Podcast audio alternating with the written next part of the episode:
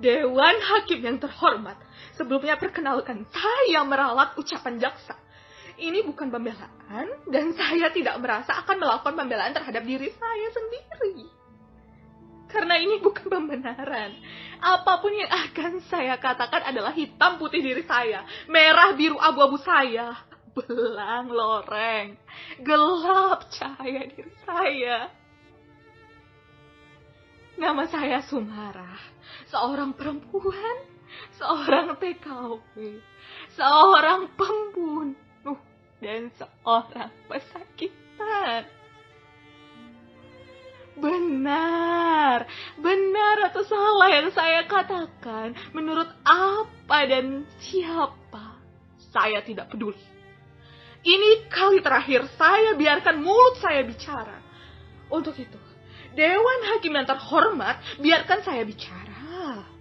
Jangan ditanya, jangan dipotong kalau waktunya berhenti saya akan diam. Selamanya. saya tidak butuh dan jangan, jangan dipotong, saya tidak butuh pembela. Saya tidak butuh penasihat hukum. Karena saya tidak mampu membayarnya. Saya juga tidak mampu dan tidak mau memberikan selipan uang pada siapa pun untuk mengizinkan pembebasan dari segala tuduhan. Toh, toh semua sudah jelas. Semua tuduhan terhadap saya benar adanya. Segala ancaman hukum, vonis mati, saya terima tanpa pembelaan, banding ataulah apa namanya itu. Kematian adalah kelahiran yang kedua. Untuk apa berkelit kalau memang itu sudah winarah dalam hidup saya? Udahlah, saya tidak perlu empati dan rasa kasihan. Dari pengalaman hidup saya mengajarkan sangat, sangat jarang dan hampir tak ada sesuatu yang tanpa imbalan dan resiko. Juga rasa empati. yang jelas sekarang biarkan dulu saya bicara tentang apa saja.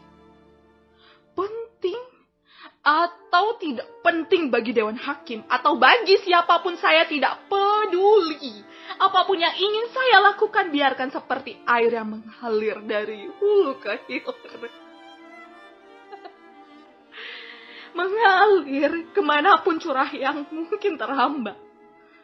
Mungkin mengendap di sela-sela jepitan hidup orang mungkin menabrak cadas batu dalam kepala orang, menimbulkan riak, mungkin meluncur begitu saja bersama lumpur kehidupan tai dan rentangnya helai kemanusiaan atau bahkan meluap-luap mengenai seluruh muka busuk para majikan, para penguasa hingga coro-coro kota.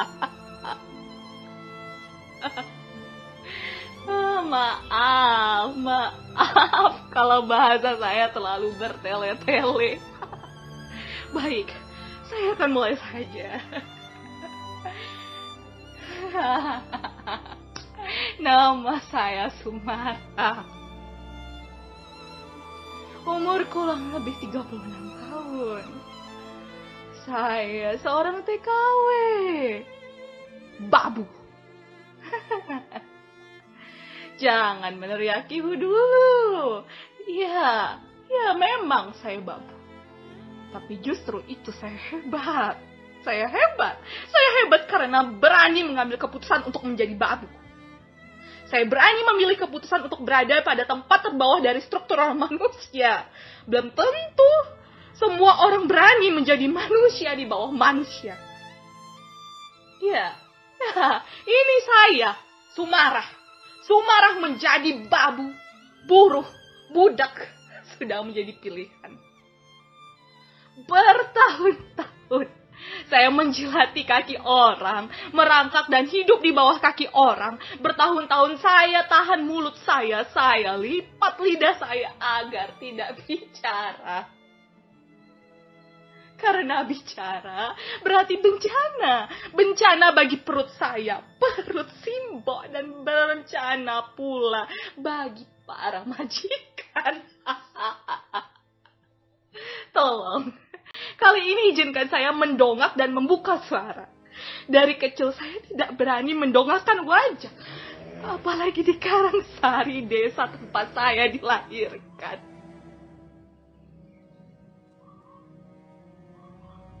Orang-orang Karangsari selalu membuat saya gugup dengan bisik-bisik mereka.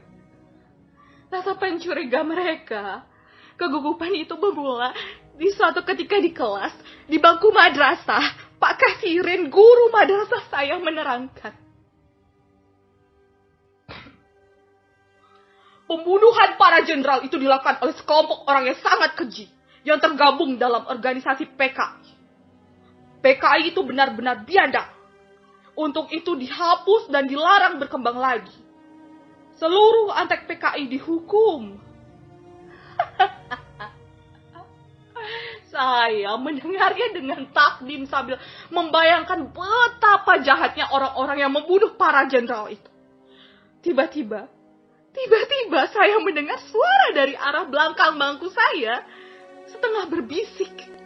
Tapi jelas ku dengar. Eh,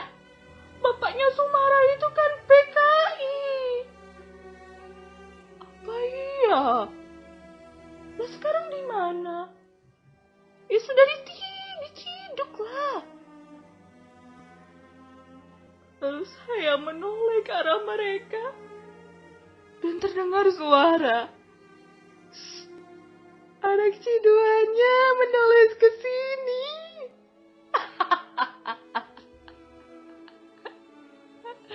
Seperti terkena siraman air panas, hatiku meradak. Sakit.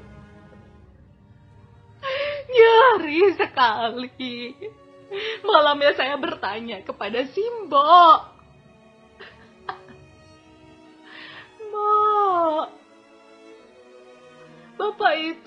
Apa benar orang PKI, Mbak?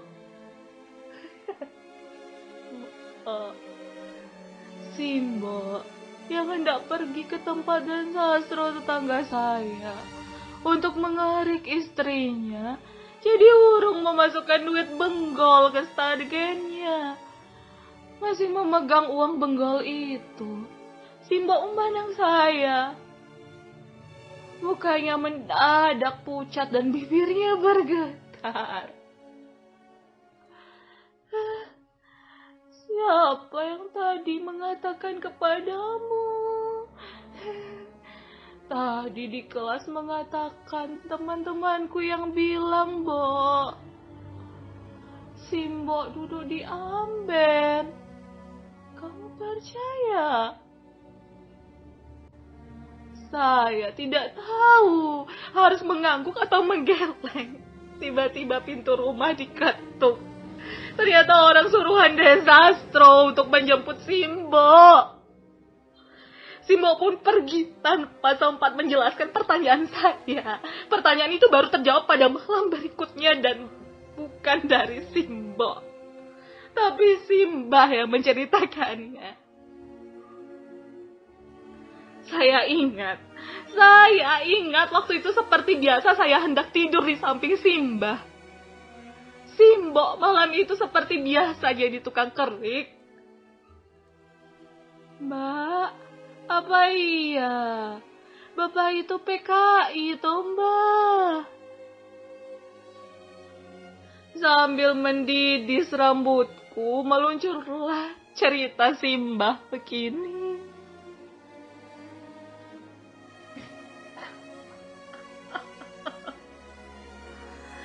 Bapak itu orang lugu, nak. Sehari-hari pekerjaannya menderes kelapa dan ngusir andong. Kalau pagi, setelah menderes, kerjaannya nari andong. Mangkali pasas lerem, dan sorenya narik lagi.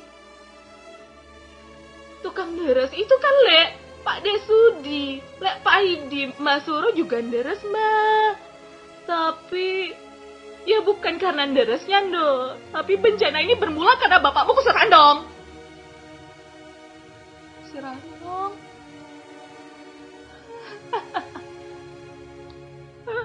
Sebagai kusir andong, bapakmu sering mengantar siapa saja yang membutuhkannya. Orang-orang yang mau ke pasar, dari pasar atau mau ke mana saja hendak penumpangnya. Salah satu langganan bapakmu, seorang penyanyi bernama Pak Wasto. Rumahnya kidul pasar Selerem. Bapakmu sering mengantar Pak Wasto ke sebuah rumah di desa Karangrejo. Kadang seminggu sekali, kadang tiga hari sekali. Pada suatu ketika, Bapak membawa Pak Wasto dan dua teman Pak Wasto ke rumah. Mereka melihat simbokmu membuat gula dan menanyakan, gula-gula itu dijual ke mana? Kami dari dulu menjual gula ke Den Projo, Pak Lurah. Lalu mereka menawarkan untuk menampung gula-gula kami. Kata mereka, koperasi begitu. Dengan harga lebih tinggi dari harga yang diberikan. Tapi dengan janji mereka, tentu saja kami mau. Bahkan Pak Wasto memberikan kesempatan Bapak untuk mendarat kelapa di kebunnya. Tapi kami tidak enak hati juga pada Den Projo dan tetap menjual kepadanya tapi tidak sebanyak semula. Lama-lama, dan Projo bertanya kepada Simbah. Le, enam mantu sampian itu suka menyetor gula ke koperasinya PKI toh. Wah, ngampunten Den. Pokoknya Sulaiman menyetornya kepada Den Masto. Lurah manggut-manggut. Tapi jelas, Simbah tahu Pak Lurah tidak suka. Kami pun semakin tidak enak hati. Tapi tidak lama kemudian Bapakmu bilang, kami tidak usah lagi menyetor gula kepada Pak Wasto. Karena Pak Wasto diciduk tentara dan koperasi itu ditutup. Rasanya kami tidak punya firasat buruk sama sekali mendengar berita itu. Malah Malah simbokmu dengan enteng bilang. Enggak apa-apa Ne, malahan tidak pekewo sama Pak Den Projo. Tapi, tapi ternyata yang terjadi setelah itu tidak seenteng yang kami duga. Tepat dua malam setelah itu suatu malam bapakmu sedang wiridan di langgar. Tiba-tiba Den Projo datang ke rumah mencari bapakmu. Ketika Simbok menyusul bapakmu dan Simbah menyilahkan Den Projo masuk. Taulah Simbah, selain Den Projo, di luar rumah ada dua tentara dan beberapa orang kampung. Simbah bingung dan was-was. Dan lebih bingung lagi, setelah bapakmu datang, dua tentara itu menyeret bapak diiring dan Projo dan orang-orangnya. Si mbokmu menjerit dan bertanya. Lalu dan Projo setengah menghardik, setengah menahan, bilang, Apa kamu mau diseret juga? Yuk, manut saja dulu. Simbah gemetar. Simbah bertanya-tanya. Walah Gusti, lah Sulaiman. Sulaiman gak tahu apa-apa kok. Orang-orang bilang Sulaiman itu ante. Orang-orang bilang Sulaiman itu ante. Kami bertanya ke Den Projo keesokan harinya dibawa ke mana bapakmu? Dan Projo bilang bapakmu di penjara sementara. Mungkin cuma sebentar. Mungkin juga lama. Si mbakmu lemes, Ndok.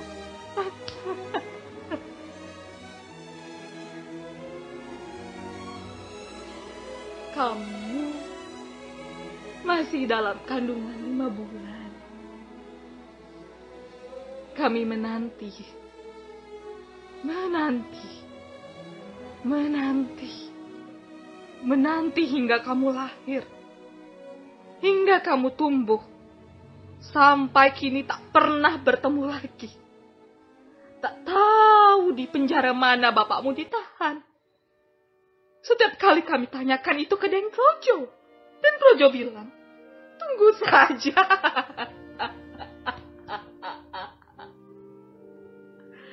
Jangan dicari daripada ikut keseret-seret. Kami menanti, menanti, menanti terus dengan gugup dan gelisah. Ku beri nama kau Sumarah karena hanya pasrah jawaban penantian ini.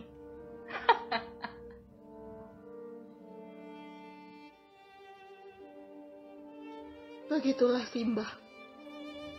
Simbo, Kang Rohiman, Yudasi tak pernah lagi bertemu dengan Bapak. Dan saya, Sumara, tak pernah sekalipun melihat wajah Bapaknya. Tapi rasanya, bayangannya terus menguntit sepanjang hidup saya membuat saya takut mendongak, membuat saya takut bicara, membuat saya kehilangan separuh hidup saya. Selepas madrasah, kondisi ekonomi Simbok tak mengizinkan saya sekolah lagi meski nilai ijazah madrasah saya bagus.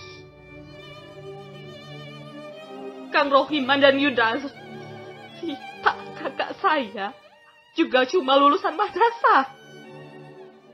Kira-kira umur 13 tahun setelah tamat madrasah saya dibawa Lek Ngaisah tetangga saya ke kota bekerja ikut orang jadi babu. Bertahan dua tahun, lalu saya pulang. Saya ingin sekolah lagi. Selama saya bekerja, saya mengirimkan uang itu kepada Simbo. Tapi sebagian lagi saya kumpulkan. Saya ingin sekolah. Saya ingin sekolah lagi dan saya tidak ingin sebodoh bapak saya. Simboh atau Simbah. Saya tidak ingin diperdaya orang. Kata orang, pendidikan bisa melepaskan diri dari keterjepitan dan saya percaya itu. Meski susah payah saya sekolah, Sepulang sekolah saya bekerja jadi buruh urut genting di tempatnya dan Cipto, tetangga saya yang jurakan genting untuk membiayai sekolah saya. 12 tahun saya habiskan waktu saya untuk mendengarkan guru bicara. Di kelas, mempercayai teori toh teori. Aku hafalkan rumus-rumus rumit matematika, kosinus, tangen, diferensial. Aku hafalkan teori Archimedes, Lavoisier, Einstein, dan aku hafalkan di kotil monokotil. Aku hafalkan Undang-Undang Dasar 45 dari pembukaan pasal-pasal hingga ayat-ayatnya hingga ke titik komanya. Aku hafalkan berapa luas Indonesia, berapa pulau-pulaunya yang kata guru saya. Indonesia itu negeri yang subur, gemah, ripah, lojinawi.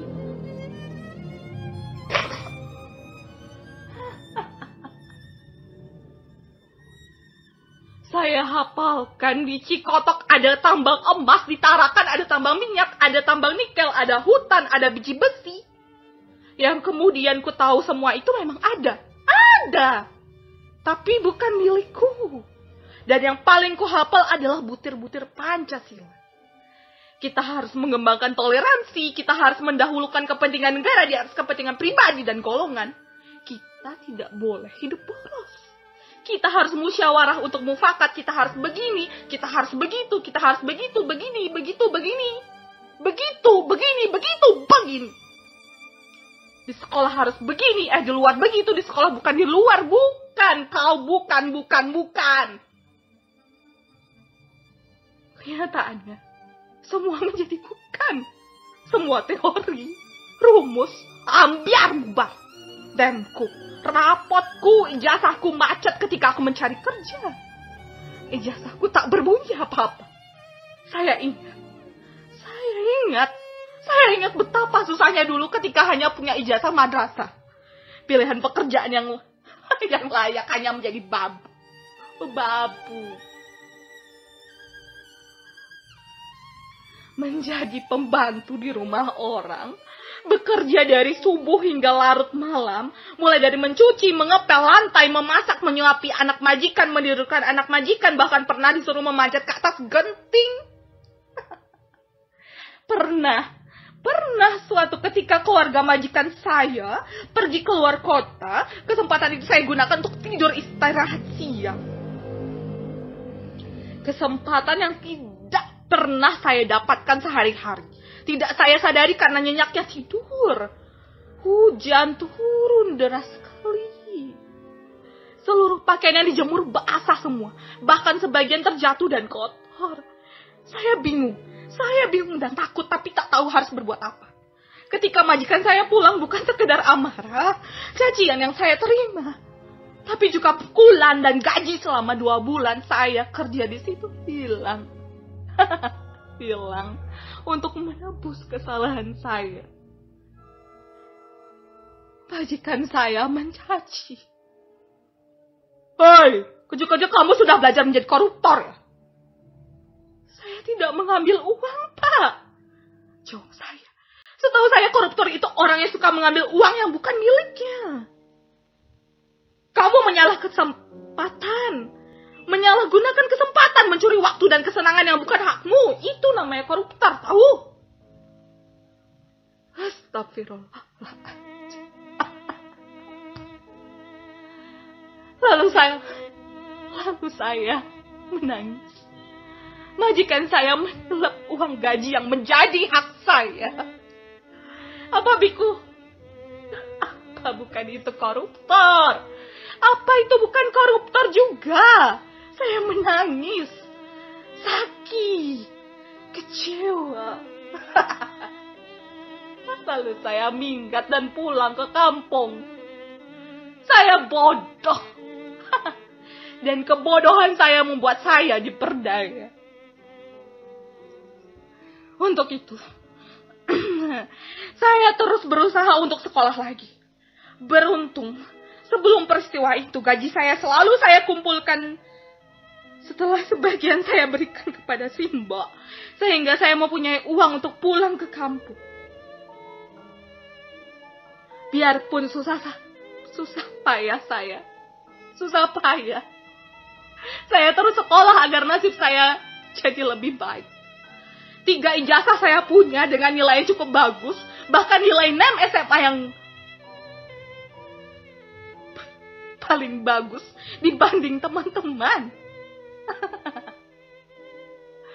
saya bangga sekali.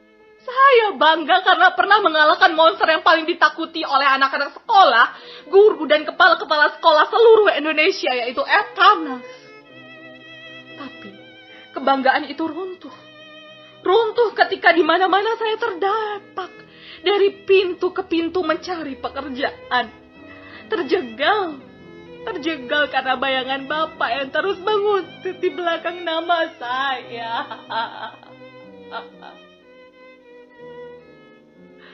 Bayangan Bapak saya menggelapkan nama saya ketika saya mencari keterangan surat bersih diri terbebas dari ormas terlarang sebagai salah satu syarat mendaftar PNS. Saya ingat betul kata Pak Lurah waktu itu. Waduh, Ndok, kamu itu memahami betul toh persoalan ini. Siapa bapakmu? Saya betul-betul tidak berani memberi keterangan yang kau butuhkan. Kundol-kundok taruhannya.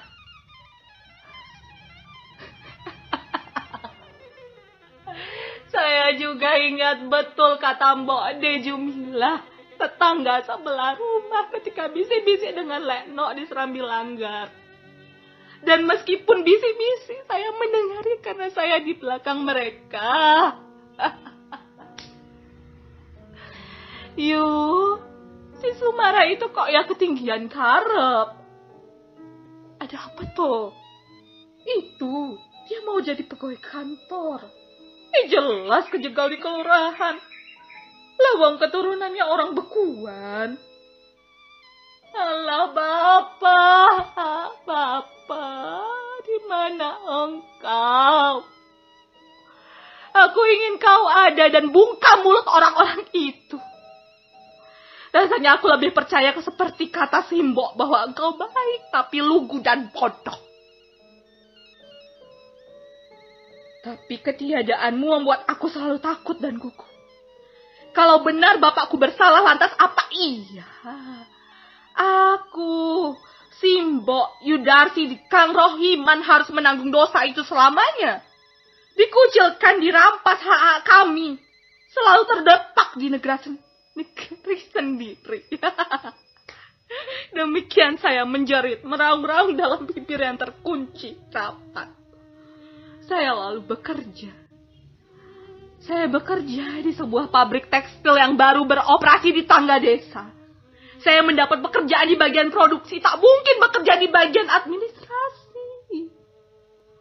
Meski saya punya ijazah SMA dengan nilai bagus pun, surat bersih diri tak mungkin saya dapatkan sebagai syaratnya. Suatu ketika saya mendapat kecelakaan ketika tengah bekerja. Tulang saya retak, saya dibawa ke rumah sakit, tangan saya dikips. Rasanya sakit sekali. Hanya dua hari saya opname di rumah sakit, selebihnya disuruh berobat berjalan. Tapi uniknya, dari berkas saya, acara pengobatan yang saya tangani, Pabrik melaporkan dua minggu saya dirawat dan uniknya lagi. Saya lalu diberhentikan kerja dengan alasan setelah sakit nanti kerja saya tak lagi sempurna. Dan uniknya lagi, saya, saya tidak mendapatkan pesangon. Tapi Kang Rohiman, kakak saya ya, rajin membawa saya ke tukang pijat, sehingga tangan saya sembuh. Setelah itu saya bekerja pada seorang juragan beras di kota kabupaten bernama Jurwati. Semula, tugas saya serabutan, kadang ikut menyeret karung-karung beras, kadang menimbangi beras yang mencatatnya. Lama-lama, Bu Jurwati tahu saya dapat menulis pembukaan dengan baik. Sekali, pekerjaan itu tidak terlalu melelahkan. Meski kadang-kadang saya juga harus melembur hingga larut malam, terutama pada hari-hari tertentu. Misalnya saat tanggal muda.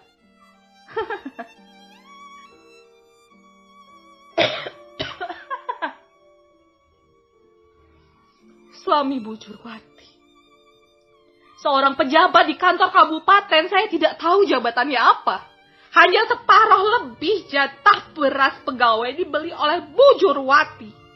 Beras dari gudang bulog itu bahkan kadang langsung dikirim ke rumahnya tanpa dibagikan ke pegawai yang menjual berasnya.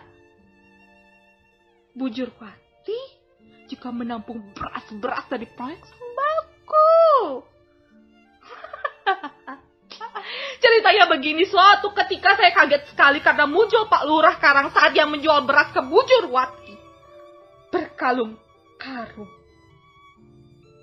saya tahu, Pak Lurah punya sawah bengkok, tapi tak mungkin panen sebanyak ini. Lagi pula mutu berasnya jelek. Apek, tidak putih. Lalu saya ingat, sewaktu pulang ke Karangsari, saya tahu, saya tahu Simbok mendapatkan jatah beli beras murah dari kelurahan. Berasnya juga apek dan kekuningan. Tidak salah lagi pasti beras yang jual Pak Lurah. Adalah beras pembagian. Pak Lurah kaget saat bertemu saya pertama kali di rumah Bu Jurwati. Tapi selanjutnya matanya menekan dan menarik lengan saya. Dia berpesan. Sum, ini sekedar uang saku untukmu. Pak Lurah menyisipkan beberapa uang ke tanganku. Saya tahu. Saya tahu matanya yang menekan itu mengatakan jangan kau bicarakan hal ini kepada orang-orang. Dari pengalamanku itu. Ash. Saya jadi tahu. Kalau ada beras apok dan kuning ada dua kepastikan. Itu beras jatah pegawai atau jatah sembako. Dari bekerja di di juragan beras itu saya berkenalan dengan seorang lelaki. Yang kemudian saya jatuh cinta padanya, namanya Mas Edi. Seorang tentara yang sering mengantarkan beras-beras jatah pada tentara yang dijual kepada istri komandan Mas Edi. Mas Edi bertugas mengantarkan beras-beras itu.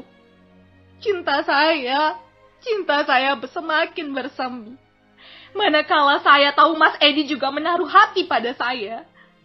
Rasanya, rasanya hati saya melambung tinggi sekali.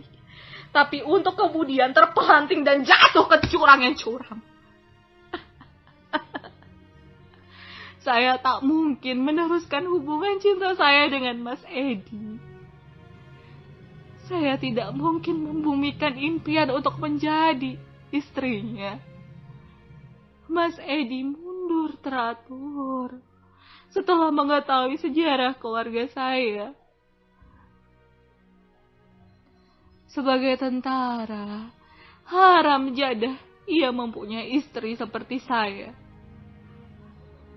Lagi-lagi, lagi, bayangan Bapak tidak dapat lagi. Di mana-mana bayangan Bapak menguntit lagi. Di tengah gulana itu, Simbo suatu sore berkata, Sum, Sum, apa kamu mau kerja di Arab? Lihat si Kona itu. Pulang dari Arab jadi gedong magrong-magrong. Bisa beli motor, bisa beli kebo. Lihat juga Sunarti Tundo, anaknya Lek Mariam. Dua tahun kerja di Arab, pulangnya bisa buka toko kecil-kecilan. Saya, saya. Tapi kata-kata Simbok mengganggu pikiran saya. Mbak, kalau mau pergi ke Arab, gimana caranya dan mau dari mana biayanya, Mbak? Lalu segala sesuatunya kami urus melalui perantara seorang calo. Saya dapat mendaftar sebagai seorang TKW. Segala syarat saya penuhi. Pekarangan Simbok meninggalkan bapak kontak untuk menyelesaikan semua itu. Dari biaya-biaya administrasi di kelurahan, naker, kantor imigrasi, biro tenaga kerja, sampai biaya tetek bengkek yang ternyata panjang betul yang terkait. Saya tahu. Saya paham. Memang harus begitu caranya. Termasuk caranya saya paham. Pak Lurah akhirnya mau memberi saya surat keterangan bersih diri pertama karena sogipan. 200 ribu.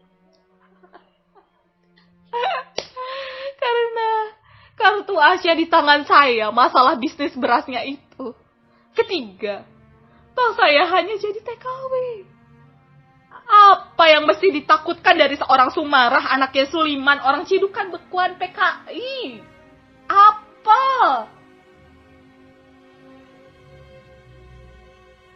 Termasuk juga, saya paham betul menyelipkan lembar-lembar uang agar segalanya jadi cepat beres.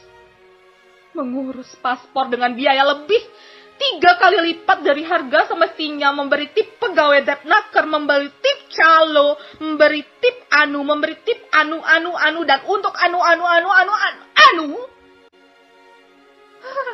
Mengapa tidak saya sadari sedari dulu bahwa segala sesuatunya bisa dengan mudah dengan selipan-selipan itu? jadilah saya. Sumarah binti Sulaiman jadi TKW lulusan SMA dengan predikat NEM tertinggi. Jadi babu di negeri orang.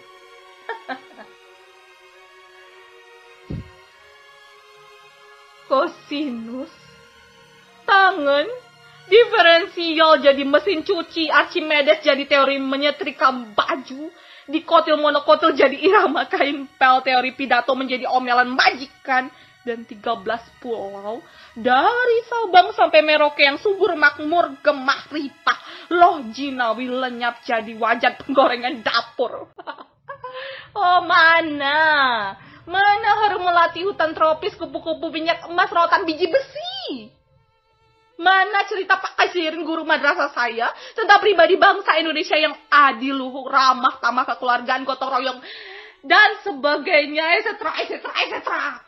Mana? Semua hanya bisa saya beli dengan uang. Di negeri saya sendiri, saya menjadi rakyat selipan. Setengah gelap tak boleh mendongakkan kepala dan bicara. Di negeri saya sendiri, saya didepak sana, didepak sini, dikuntitkan bayang-bayang bapak yang dihitamkan oleh mereka untuk menggelapkan nama saya. Dan sekarang, di negeri orang saya menjadi budak, menjual impian untuk hidup lebih baik. Di negeri orang saya hanguskan segala cinta saya, seluruh kenangan manis, pahit getir masa remaja saya, saya pikir segalanya jadi berubah. Saya pikir saya dapat bermetamorfosa dari ulat bulu menjadi kupu-kupu indah. Tapi ternyata Sumarah, Sumarah tetap saja kandas balik jubah-jubah majikan saya, di balik cadar-cadar hitam majikan saya. Segala nasib saya kandas. Saya disiksa. Gaji saya setahun hilang untuk tetek bengek alasan administrasi yang dicari-cari dan bencana itu. Dan saya diperkosa. Seperti budak yang halah dibinasakan. Bertahun-tahun saya cuma diselip Kan di negeri sendiri kepala saya tidak boleh menyembul di tengah kerumunan. Apakah di negeri orang saya masih dimelatakan? Tidak. Kesadaran itu muncul tiba-tiba saya harus menengahkan kepala meludahi muka orang yang membinasakan saya. Mengangkat tangan saya dan meraih pisau tajam untuk kemudian saya masukkan mata pisau ke jantung hatinya.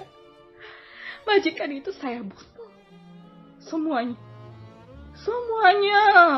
Saya tahu. Saya akan menjadi gelap yang sesungguhnya.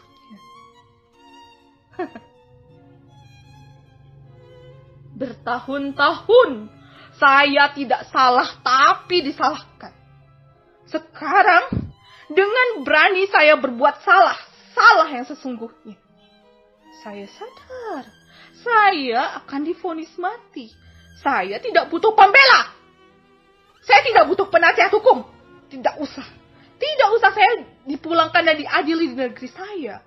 Karena persoalan akan menjadi jauh lebih rumit karena tidak ada yang bisa dihisap lagi dari seorang babu seperti saya. Maka saya ragu apakah hukuman di negeri saya bisa membela saya. Dewan Hakim yang terhormat. Inilah saya. Nama saya Sumarah. Bagi saya, perjuangan, harapan, penderitaan semua butuh keberanian. Tapi harapan menjadikan penjara bagi hidup saya. Tidak, saya sekarang bebas dari harapan. Hidup saya penuh ketakutan. Sekarang saya harus berani karena hidup dan mati adalah dua sisi keping nasib. Dan keping kematian yang terbuka di telapak tangan saya, itulah yang harus saya jalani sekarang. Dengan berani, senang, sakit, dosa, pahala, semua sama. Ada resikonya. Inilah saya. Nama saya Sumarah. Saya siap mati. Siang itu, matahari masih membara di atas kepala. Bibir perempuan itu sudah terkatup. Tapi gema suaranya masih memantul-mantul seperti hendak menggelatarkan seluruh dinding kepalaku. Apa yang bisa perempuan itu kisahkan seperti kaca bening buatku. Di sana aku bisa melihat jelas. Sebagian besar otak manusia ada di perut. Perut mampu mengendalikan seluruh proses hidup manusia. Demi perut, seorang dapat memutar balikan kebenaran. Demi perut, seorang dapat menjadi singa bagi orang lain. Menerkam dan menancapkan kuku-kukunya di jantung nasib orang. Demi perut, segala sesuatu bisa bergeser. Kemanusiaan, moral hukum. Demi perut, hukum dapat diputar balikan. Dan demi perut yang harus diselamatkan terus menganga. Meminta, mencari umpan, mengirim sinyal. Agar data dimanipulasikan. Agar fakta direkayasa. Agar dibenamkan kepala orang agar mulut katakanlah yang mesti kebenarannya tidak. Seorang Sulaiman, meski tidak logis di PKI kan dan Tapi jika membelanya berarti ancaman bagi jabatan, ancaman bagi perutnya, maka tak ada seorang pun yang menepiskan ketakutan untuk membelanya. Kekuasaan itu begitu indah. Sihirmu jarap untuk menyumpal perut-perut yang menganga. Aku tahu itu. Karena aku orang Indonesia.